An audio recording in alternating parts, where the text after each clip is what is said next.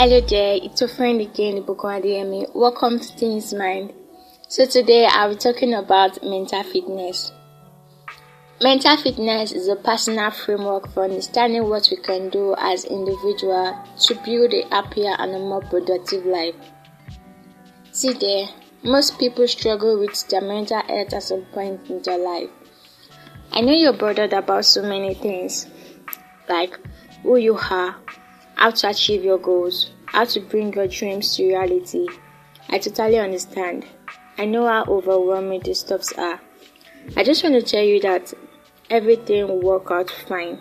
You just need to believe in yourself and trust in the process. And also, I need you to pay attention to your mental health. So I'll be sharing you tips on how to be mentally fit. 1. Get plenty of sleep. 2. Manage stress. 3. Exercise. 4. Do something you enjoy. Try to make time for doing the fun things you enjoy.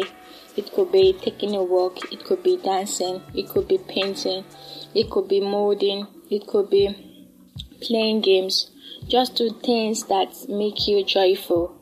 Also, be sociable. Make effort to maintain good relationship. Make effort to meet new people. Also, do things for others. Helping others is not just about the good you render to people. It's also good for you. When you help others, you tend to boost your self-esteem also. Also, ask for help. There's no shame in asking someone for support if you're feeling low or stressed out. There's no shame in it. Seeking help is not a sign of weakness but that of strength. Treat yourself with kindness and respect. Surround yourself with positive people. Take time to laugh. Practice forgiveness. See, my dear, nobody is worth your peace of mind. Forgive others.